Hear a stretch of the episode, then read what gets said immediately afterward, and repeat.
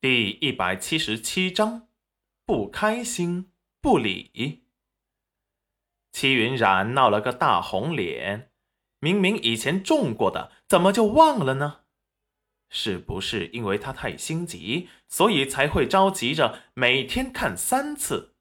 就这样，才觉得种子发芽慢。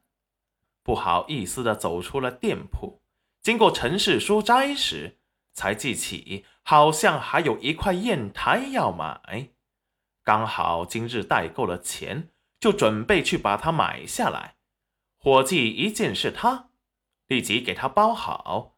这次赵宝业不在，好似在见过他的第二天就被裴元军给派去做什么事了。伙计收下戚云染的银票，把他送出了门外。书斋后面却走出一位画师。画清楚了吗？快给夫人飞鸽传书送回去。这边的事，戚云染当然不知道。他来到了菜场，买了肉和大棒骨，准备晚上给小景轩做骨头汤喝。还买了一条鱼，准备做红烧鱼，这也是小景轩爱吃的。他自己买了青菜，他比较喜欢吃青菜。买完了东西就回去了。等回到家时，却发现家里面吵闹不休，还有撕心裂肺、大声哭啼的声音。齐云染皱眉，又是谁到了他家？放下东西，走了进去。小景轩见他回来，立即从屋子里跑了出来，藏在了他的身后。他们注意到戚云染走了进来，现在却没有心思理他。只见堂屋里，裴母扶着快要哭得晕厥的裴淑雅，而他的相公孙武国正恼羞成怒地盯着裴元君。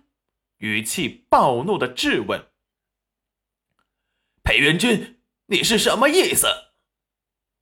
裴元君见戚云染回来，招了招手：“冉冉过来。”戚云染无语，以为他是小狗吗？竟然用唤狗的方式叫他过去，不开心，不理。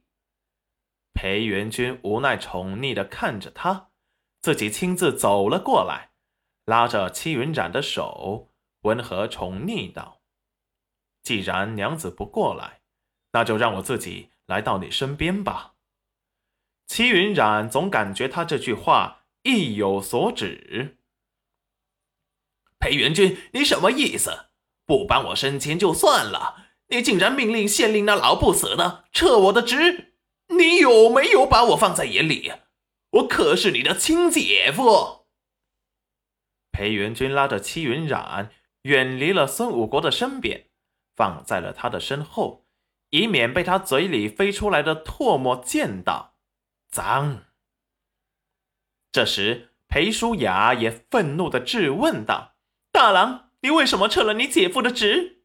你让姐姐以后怎么办？你还有没有把姐姐当成亲人？”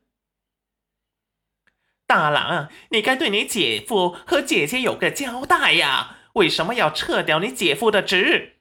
这以后，你姐姐可怎么办呢？裴母心疼裴淑雅，也质问起裴元君。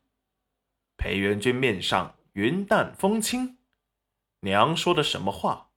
我这不是满足他们的要求吗？”孙武国愤怒的抬头。满足我们的要求，就是撤我的职。裴元君冷漠的扫过他愤怒的眸子，姐夫有什么气的呢？不是你说想要升迁吗？我帮你打通了人脉，可是等人家一查，姐夫你犯的案子不少呢。孙武国有些心虚，嘴硬狡辩道。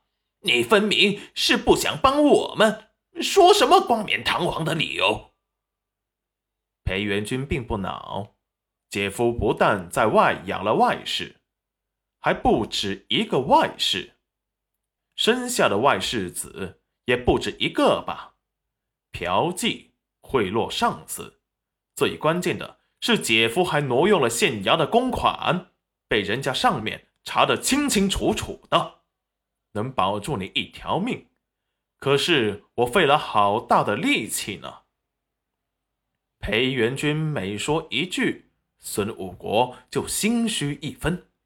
等裴元君说完他不止一个外室和外室子时，裴叔雅却像疯了一样冲上来，抓着孙武国又打又咬。